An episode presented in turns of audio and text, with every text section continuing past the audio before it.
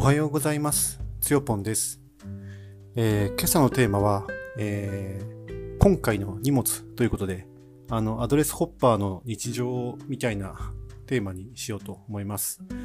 えーっと、結論的には何ですかね。えー電車の時より車の時の方が圧倒的に荷物が多いってことですかね。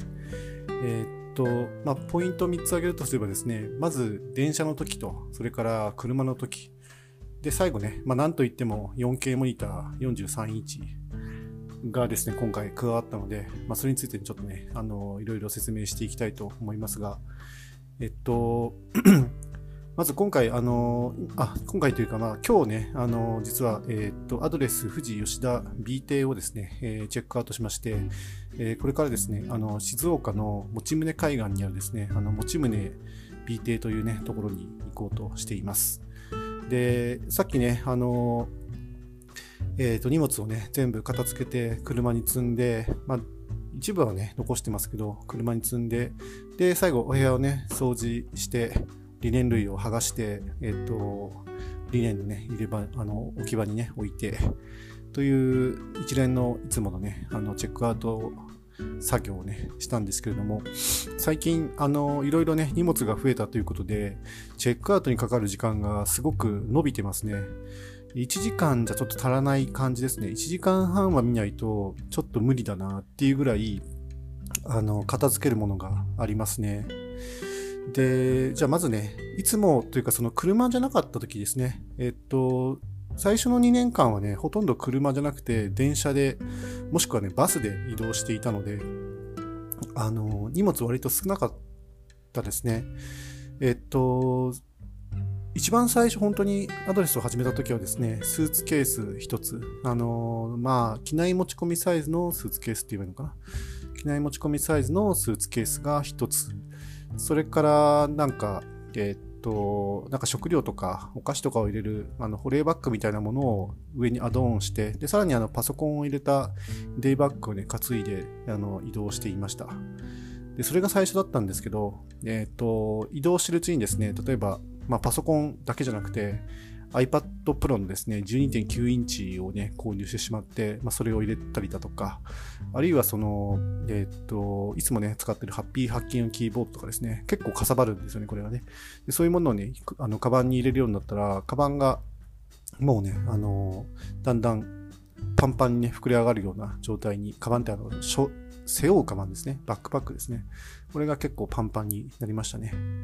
で、そのうちですね、えっ、と、コーヒーの道具っていうのが増えましたね。急に、あの、アドレスを始めるとほぼ同時期ぐらいにコーヒーをやるようになったので、コーヒーにかかる道具っていうのがどんどん増えていって、で、豆もどんどん買っていって、で、今はですね、あの、もう一個スーツケースが増えて、えっ、と、機内持ち込みサイズのスーツケースの中に、えっ、と、コーヒーの道具をパンパンに詰めて持っていく。で、下手すると、えーコーヒー豆のバッグを、えーさらにアドオンして持っていくっていう。だから電車であってもスーツケース2つガラガラ両手で引いて、で、背中にバックパックを背負っていくっていうね、そういうスタイルでしたね。で結構これが大変だったんですね。で、今年に入ってからですね、車で移動するようになりましたね。で車で移動するようになるとですね、あの本当に電車移動より楽だなっていうのがね、正直なところなんですけど、まあ、やっぱりトレードオフはね、ありますね。やっぱり荷物がどんどん増えますね。えーっと、結局そのモニターをね、持ち歩いてみたり、それから、まあ、コーヒーに関しては言えば、あの、電動グラインダーをですね、持ち歩くようになってしまいましたね。電動グラインダー多分ね、箱詰めするとですね、4キロぐらいあって、で割と大ん大きさ的にどんぐらいなんだろう。まあ、16インチ MacBook に厚みが10センチぐらいついたみたいな、まあ、そういう箱のサイズになるので、まあ、結構大きいし重たい感じがあって、まあ、これをそのガラガラ引いて持っていくっていうのはですね、まあ、一回やったことあるけど、あの、機能持ち込みサイズのですね、えっと、10, 10キロをですね、はるかに超える重量に、ね、なってしまって、転がすのも結構力が必要で大変になるっていうね、印象ですね。で、今回、なんといってもですね、あの、4K モニター、43インチの 4K モニターを、あの、車に積んで持ち運んでいますね。まあ、これが結構やっぱり一番かさばるし、大きくて、思ったくはないんですよね。一番重いってわけじゃないんですけど、重量的には多分箱入れても7キロくらい、結構軽めのね、えっと、モニターなんですが、やっぱりあの、えっと、幅やっぱり1メートルくらいあって、本当にあの、机がですね、90センチだとギリギリあの、え、ー、と、モニターの足が立つっていう状態なので、いつもその、えー、アドレス拠点を選択するときは、あのー、そのね、机の幅が1メートルあるかないかっていうのをですね、あの写真で見て目算して、え拠点をね、選ぶようになってしまいましたね。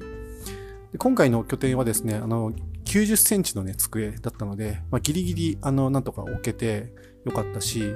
あのまあ、他に机があったんで、そっちもね、あの利用させてもらいながら、あのー、一応ね、仕事も無事こなすことができていますと。まあでも、やっぱりその、さっきね、ヤモリさんがね、一言、あの、荷物多いですね っていう感想を述べられて、いや、そうだよなって思ったんですよね。あの、他にもなんか結局、野菜とかですね、その、なんていうのかな、車だから、まあ、運べばいいじゃんっていう発想なんですよね。で、保冷剤とかも、あの、結構大きめの保冷剤をですね、いつも冷凍庫に保管しておいて、で、出るときにそれを、あの、保冷バッグに入れて、野菜とか卵とか、まあ、場合によっては納豆とか豆腐とか、要はその使い切れなかった食材を全部そこに詰めて次の拠点に持っていくっていうスタイルに、ね、なっているので、あの、まあ、それもね、増えたし、コーヒー豆も本当にあの、結構大きめの20リットルはいか、15リットルぐらいのあるかな？保冷バッグにコーヒー豆パンパンに詰めてね、持っていったりとかしてるので、結構それも増えてるし、あとパソコンがもう1台増えてるっていうのがね、今回ネックで、あの、Mac だけじゃなくて、Windows 開発をね、しなければいけなかったので、あの、Windows パソコン、これも結構ですね、古いパソコンで厚みもあって分厚くて、まあ一応ノートパソコンではあるんですけど、まあ、それを持ち歩かなければいけないで。さらにそのノートパソコン用のですね、モニターが必要だなと思って、ちょっとノートパソコンのサイズが 1300×800 ぐらいしかなくて、めちゃくちゃ画面が狭いんですよね。で、あの、プログラミングにはとてもじゃないけど向かないので、あの、フル HD のね、あの、しかも D サブピンというですね、すごい古いインターフェースしか、このパソコンはね、させ、あの、外部出力できないようになってるので、仕様、そういうね、仕様なのでしょうがないんですけど、なので結局その D サブピンが刺さる、あの、4K モニターじゃなくて、4K モニターはもうフル、あの、HDMI ケーブルか、えっ、ー、と、ディスプレイポートしか多分刺さらないので、えっ、ー、と、変換コネクタをわざわざ買うのもなんだしっていうことで、結局、モニターをもう一台ね、持ち歩いてるっていう持ち歩くというか、まあ、車にね、積んで、フル HD のですね、えっ、ー、と、23インチかなのモニターをね、まあ、あの、積むという、もう本当に愚行中の愚行ですね。Windows 環境のためにもう一台ディスプレイ、Mac の環境のためにもう一台ディスプレイみたいな。もう本当に荷物が多くて、しょうがないですね。いや、もう本当見渡しただけでもなんか多いなっていう感じですよね。うん。まあ、ちょっと取り手も深い話で終わっちゃうんですけど、まあでもなんか、そうですね、車であの移動できるメリットはね、結構いっぱいあって、やっぱりその、まあ、都内とかですね、神奈川とか京都とか大阪みたいなところになっちゃうと、あの、車で移動するのはなかなか難しいんですよね。あの、駐車場がそもそもないっていう問題があるし、あの、じゃあそうするとコインパーキング止めとくかって話になって、それってお金がどんどん加算されていくので、なんか心理的にあんまり良くないですよね。で、そこへ行くとその田舎の拠点、田舎にある拠点はですね、まあ車じゃないといけないような拠点ももちろんあるんですけれども、それはまあ結構少なくて、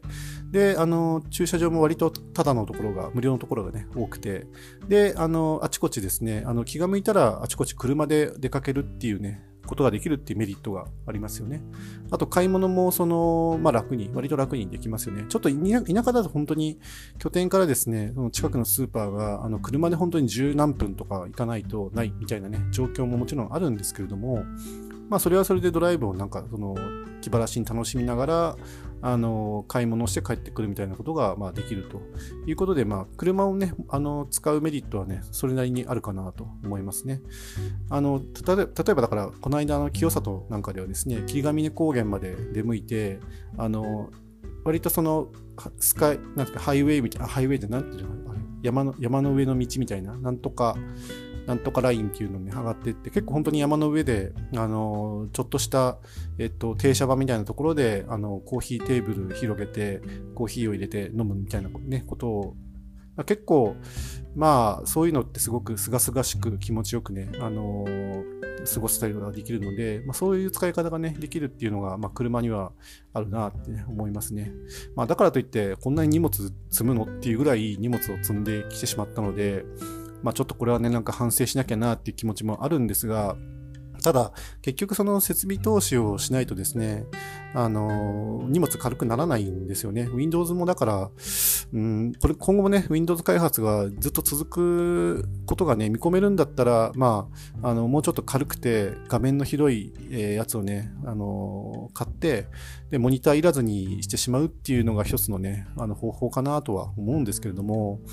まあ、ちょっとそこまで今なんか設備投資をね、そのお金をね、かけるかどうかっていうところがですね、ちょっとまだ判断がつかないなっていうところがあって、だからしばらくこのまま行こうかなっていうのが今の感じですね。でもとはいえ、うーん、まあ Mac でね、Windows 開発をするっていうのもね、一つは考えたんですけど、まあ OS をね、結局買うのに、